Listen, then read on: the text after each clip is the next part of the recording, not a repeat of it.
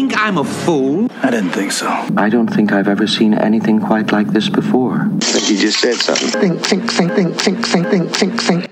All right, we're back and hopefully have learned a lesson. So, I'm Michael. Nothing's making sense today, and I'm here to tell you that God is sovereign regardless of the world around you. And when I say nothing is making sense today, it's because I'm still trying to get what we are going to look at today wrapped around my brain. And the reason I say that is because we are in Second Kings. And when I say I think I've learned my lesson, my plan is, ha ha ha ha ha, that we're going to try to get through about 12 or so chapters of Second Kings. Now that I've said that out loud, I'll either get through two or I'll get through all 12 in five minutes and then, you know, wonder what went wrong and have to redo all of this. So if you're listening to this inane rambling, it's because I actually got through the 12 chapters. Now, why do I say this is where it gets difficult? Because history of Israel in Kings is it requires a PhD in history some days, it feels like, to make sense of it. Almost every brain cell to keep keep track of who's where and how and why. I mean, I literally have a chart that I've made in front of me and I'm still struggling. So that's going to be the goal to try to make sense of this and to try to not have my brains fall out of my head. I make you no promises. Now, in case you are new here, we are trying to think through scripture from a this is going to sound redundant from a biblical perspective. And you're going, well, if I'm reading my Bible, aren't I already thinking with a biblical pers- biblical perspective? Maybe, maybe not. In the coming weeks, we'll have some articles that we're going to go through. Hopefully, Lou and I to kind of explain to you how you can think through the Bible without thinking biblically. So that is our going to be our goal. Is as we are doing this, I play with the audio settings a little bit. As we're doing this, we're trying to make sense of it from a biblical perspective, allowing the Bible to inform me even in the midst of the chaos that I am seeing in the Bible. So, when we left First Kings, we left with the death of Ahab, the judgment upon Israel, the prophet Elijah running around here, thither and yon, and you would think that as the judgment has come down, as the faithful prophet of God has been proven, you try to say that three times fast, as the people and the royal families of Israel and Judah have seen the work of God in action, you would think that somebody in all of this would be like, you know, maybe it's time we do things Yahweh's way maybe it's time we forsake ourselves, get back to this whole Moses and David thing, and actually walk like we're supposed to. And if you are thinking that is what should go on, you would be wrong. because that's not what happens. That's not how this works. That's not how any of this works. So, Moab rebelled against Israel after the death of Ahab. And Ahaziah fell through the lattice in his upper chamber, which was in Samaria, and became ill. So he sent messengers and said to them, Go inquire of Baal Zebub, the god of Ekron, whether I will recover from this sickness. Yeah, we've learned a lot here from Dad, haven't we? But the angel of the Lord said to Elijah the Tishbite, Arise, go up to meet. I'm sorry, I just lost my spot. Um, that's what happens when you don't have your text big enough. Yeah, go up to meet the messengers of the king of Samaria and say to them, Is it because there is no God in Israel that you are going to inquire of Baal Zebub, the god of Ekron? Now, therefore, thus says the Lord, You shall not come down from the bed where you have gone up, but you shall surely die. Then Elijah departed. Now, if we are in the reign of Ahaziah, then we are we're somewhere in the middle of the ninth century. The reason I can say that is because we know that Jehoram, son of Ahaziah, becomes king around 852 and rules till about 841. I'm going to say about for all of these because when you get into the history, it depends on which dating system and cal- uh, calendrical system, if that's not a word, it is now, system that you utilize. So the one that I'm going to utilize says 852 to 841. Now, if you're wondering that this is a little bit of deja vu, then you would be right. The same thing happened in 1 Kings 14, where we hid ourselves to try to get a favorable word from the Lord. This time we're not even trying to hide to get a favorable word. We're just moving along like Yahweh hasn't killed Ahab, hasn't promised judgment, hasn't judged the nation by not giving it rain hasn't shown victory in battle. I mean, we're going to act like Yahweh has done none of these things and try to figure out what we should do based on the idolatry that is around us. So you get to 2 Kings 2, Elijah is going to be taken up. Elisha is granted a double portion of the Spirit that was upon Elijah, meaning he is now the prophet. He is the one who will carry the message of Yahweh, perform the mighty works and deeds of Yahweh on behalf of the people, and attempt to lead this people from a spiritual perspective. Why are we seeing this? Well, we mentioned as we are going from Samuel, that's that, that through the book of First Samuel, that Samuel is a transitional figure he transitions from the time of the judges, where God is raising up the leader when it is necessary because of people's sins. In other words, you're supposed to have priests and high priests who are teaching, discipling, sacrificing, and doing the work of Yahweh, instructing the people. And the people are supposed to be faithful to this, understanding that Yahweh is their Savior and He is the one who upholds them. Therefore, they are obedient and following along. When they don't do this, God brings about judgment, but also because He is Savior, brings about their redemption by raising up a judge and delivering the people. We transition from that with Samuel as the last judge, but as the high priest, also kind of acting as a de facto king. He leads us to the kingdom where we have Saul and David, Solomon, and that whole line. Wherein now you have a military leader separated from the religious function, sort of. And by that, it was always supposed to be separated. The priests were always supposed to be about the priestly duty. Samuel, following in the line of what had happened with Eli and what had happened with prior priests, was not supposed to be the military leader. He was supposed to be a spiritual leader. And you see that with Samuel when he refuses to go into battle with the Israelites, but instead prays and offers sacrifice. What you're seeing now is with the military leaders usurping then the role of worship in the priesthood, by engaging in idolatry, by not submitting to God, by not offering the sacrifices, by not doing the things that they're supposed to be doing, they are turning away from God. So God is now utilizing another messenger. He is sending a prophet who will bring forth Yahweh's message, and the people are supposed to then answer to God via the prophet.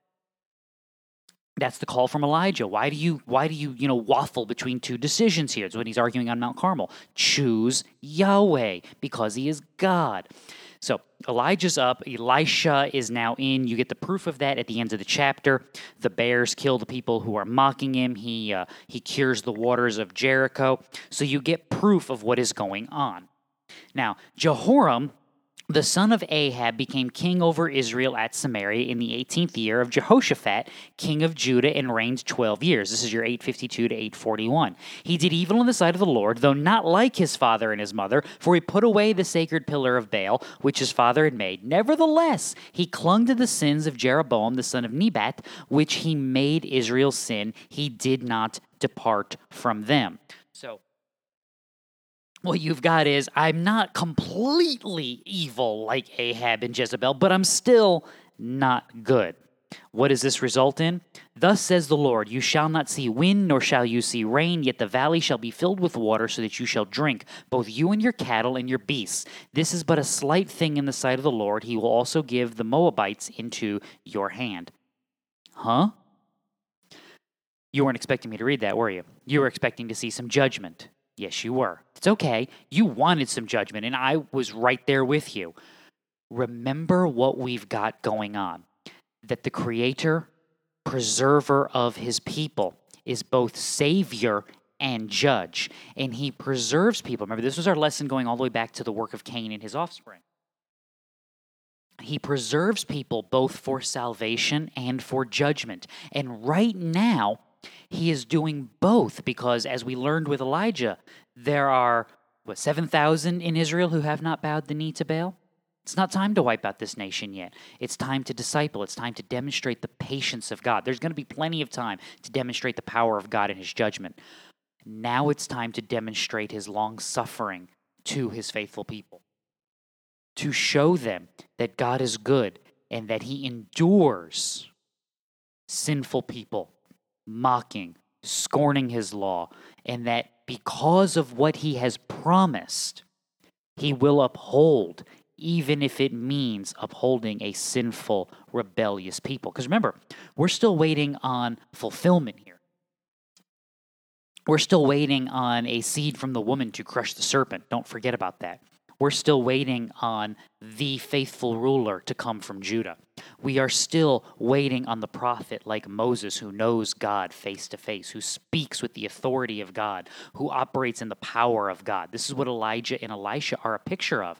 Israel and to a lesser extent, Judah have gone astray. They have refused to continue to walk in the ways of Yahweh. Therefore, the lesson needs to be that no, it is in Yahweh that there is power because He is creator, savior, and judge. It is in Yahweh that there is hope, that there is sanctification. It is in Yahweh that there is patience and mercy. And you see that with the work of Elijah and now with the work of Elisha. So he's bad, but he's not terrible bad. I mean, he's not good, but he's, you know, he's not horrendous. So God is going to deliver them. Why? To prove what? That's what these little chapters are about. Second Kings 4. You've got the widow's oil. It gets multiplied. You get the Shunammite woman who has a son who dies and then is raised by Elisha. You have Elisha then curing the poisonous stew that is killing people. Why are all of these things back to back to back in this chapter? You have chapter 5. I'm sorry, in this chapter, in the beginning of this book, you have chapter 5 where Naaman is healed. Now, this is where you kind of get your punchline. And I think you could argue that this is the punchline of Second Kings. It's in verse 15 here. When he returned to the man of God with all his company, this is Naaman after he's been healed of his leprosy, and came and stood before him, he said, Behold now, I know that there is no God in all the earth but in Israel. So please take a present from your servant now. But he said, as the man of God, As the Lord lives before whom I stand, I will take nothing and he urged him to take it, but he refused. See, that's the punchline that's going on here. Naaman, mighty, man of valor, accomplisher, great warrior, who cannot heal himself. So he is given a task by God do this, you'll be healed. The this is go dunk yourself in that dirty, rotten Jordan River seven times. How's that going to heal leprosy? Well, it's not. It's not even a good river. It's not even a clean river. It's a slow meandering stream. If you're a, if you're a, a Western Hemisphere person, think the Mississippi. You know, it's not exactly what you would look at and call the pristine mountain waters of whatever. And yet he's healed to teach him what? That God heals. God is the accomplisher. God is the savior, not you. Well, this this deity has now healed me. I should offer something. I should I should give him a gift for his great work. No. No, you shouldn't. And God will take none of it because you don't pay God for his salvation. He redeems you because of his mercy, grace, and love.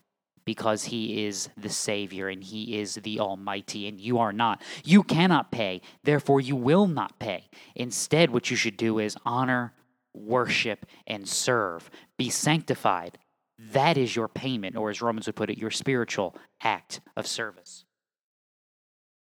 Why? Because you recognize him now as creator, savior, and sustainer who is faithful to his promises and will accomplish these things. Therefore, you seek to walk in his ways.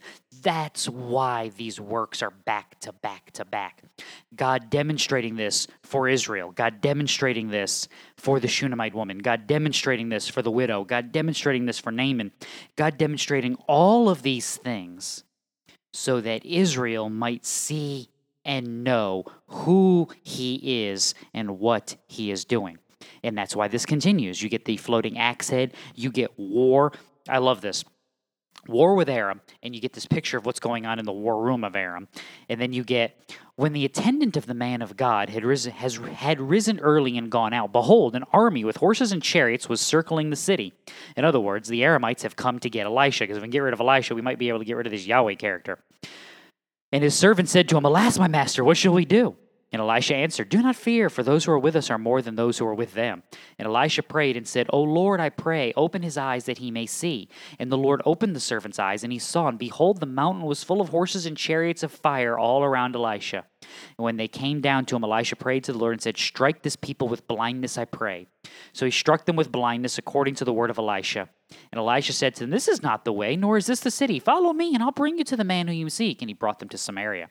In other words, he delivered the enemies of Israel right into the capital city of Israel by the power of God to demonstrate who is the authority here. And then he wouldn't let him kill him because this isn't a war. This is a demonstration.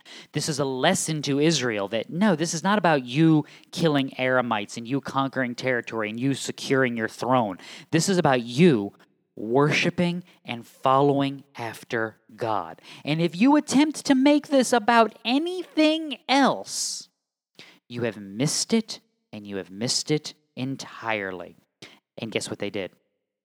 They missed it entirely. So you get the siege, you get the Israelites resorting to cannibalism because they've got nothing else. They want to kill Elisha because it's somehow Elisha's fault that they're wicked, sinful people who won't follow God. Yeah, see how that works. And you get the promise from Elisha about food. So what happens? These four lepers go walking into the Aramean camp. It's like, yeah, we're dying anyway. We might as well go see if they'll give us some food and be merciful. What's the worst thing that happens? They kill us and we don't starve to death? Win. And God makes four lepers stumbling into camp sound like a mighty army, so the Arameans flee and run away. In other words, God delivers his people. By what means? Insane means from a worldly perspective, demonstrating what again to Israel? That he is the one who upholds and accomplishes all of these things. so you get to chapter 8, you get the good work from Jehoram, so we're still in that that 840s time frame. You get the sickness of Ben Hadad and Elisha going to see Hazael. Now, this is fun because what you end up getting is Elisha just staring a hole through Hazael. He fixed his gaze steadily upon him until he was ashamed, and the man of God wept. And Hazael said, Why does my Lord weep? And Elisha answered, Because I know the evil that you will do to the sons of Israel. Their strongholds you will set on fire, and their young men you will kill with the sword, and their little ones you will dash to pieces, and their women with child you will rip up.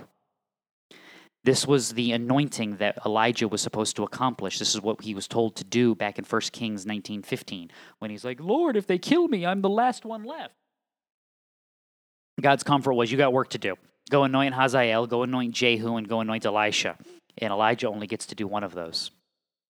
It's because God's timing is not our timing, and God's time frame is not our time frame.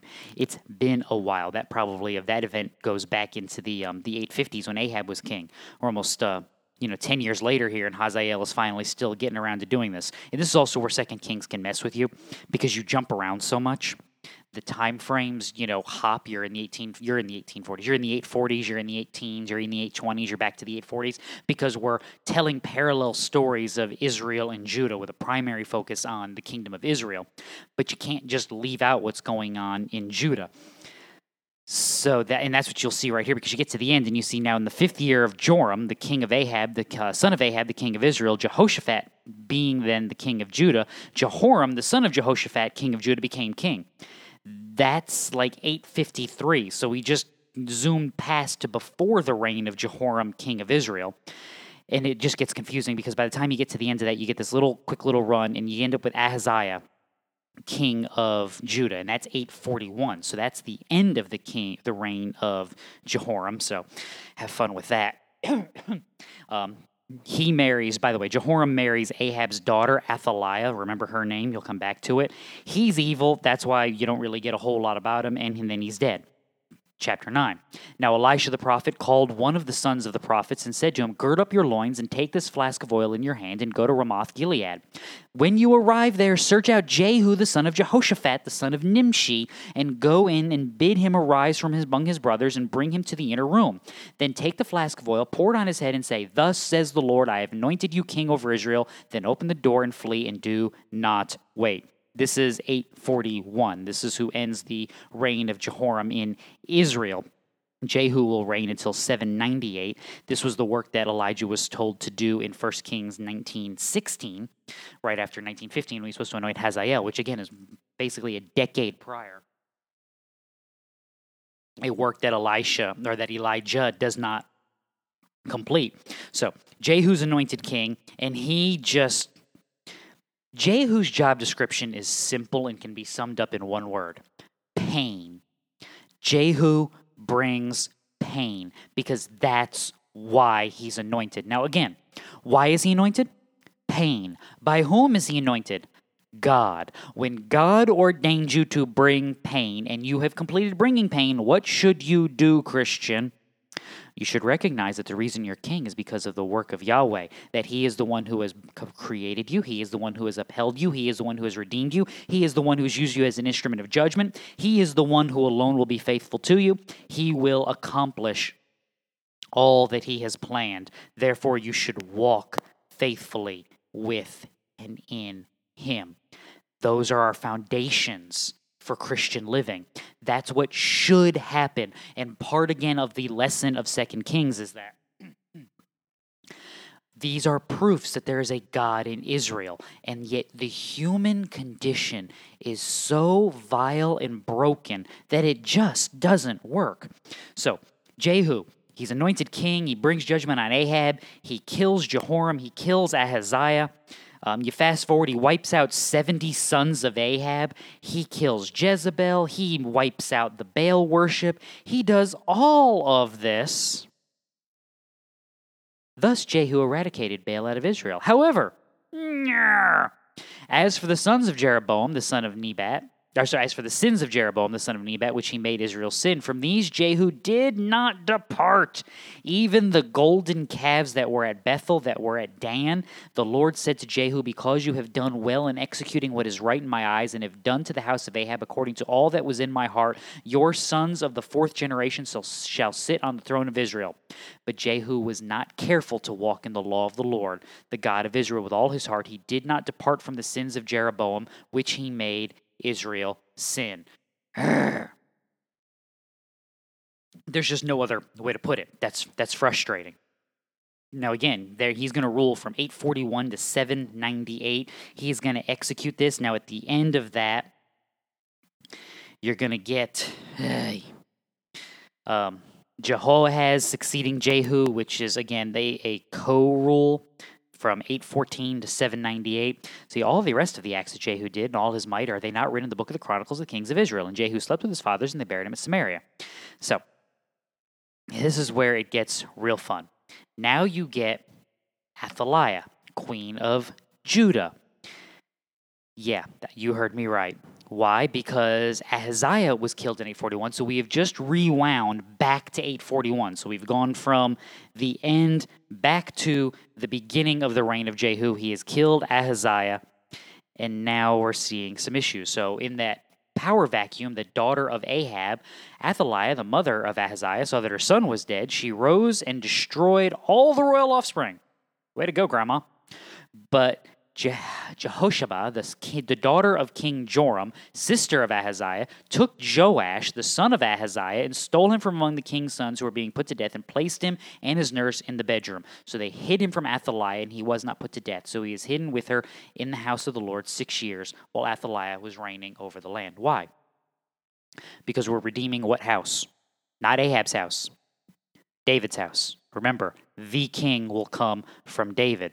So Athaliah is there from 841 to 835. So at the end of her seven years, Jehoiada sent and brings the captains of the hundreds of the Carites at the end of the guard and brought them to him in the house of the Lord. And he made a covenant with them and put them under oath in the house of the Lord and showed them the king's son. Dun, da, da, da. This is who we know as uh, Joash. He's king. He is set up. Athaliah is executed. Joash becomes king from 835 to 796. He follows Jehoiada the priest. Even though the people are idolaters, he is not, and he is not an evil king. The temple is repaired, but then Jehoiada made a covenant between the Lord and the king. Am I in the right chapter? No, I'm not in the right chapter. Hold on. But there it is. Hazael, king of Aram, went up and fought against Gath and captured it, and Hazael set his face to go up against Jerusalem. Jehoash, king of Judah, this is Joash, I know the names are fun, took all the sacred things that Jehoshaphat and Jehoram and Ahaziah, his fathers, king of Judah, had dedicated, and his own sacred things, and all the gold that was found among the treasuries in the house of the Lord and the king's house, and sent them to Hazael, king of Aram, and he went away from Jerusalem. See, you were so close. We were so close to doing good. And then what happens? This is part of the lesson of this book is that the brokenness of this people, the destruction that they wrought, the problems that are going on are because of sin. And even when you get a good one, he's not good enough. In other words, he's a decent king, but he's not the good king, Shiloh, who is to come. He's not capable of crushing the serpent and his offspring, which is the sin and the consequences of sin. We need something better than these men who are just simply rolling around trying to figure this out as they go.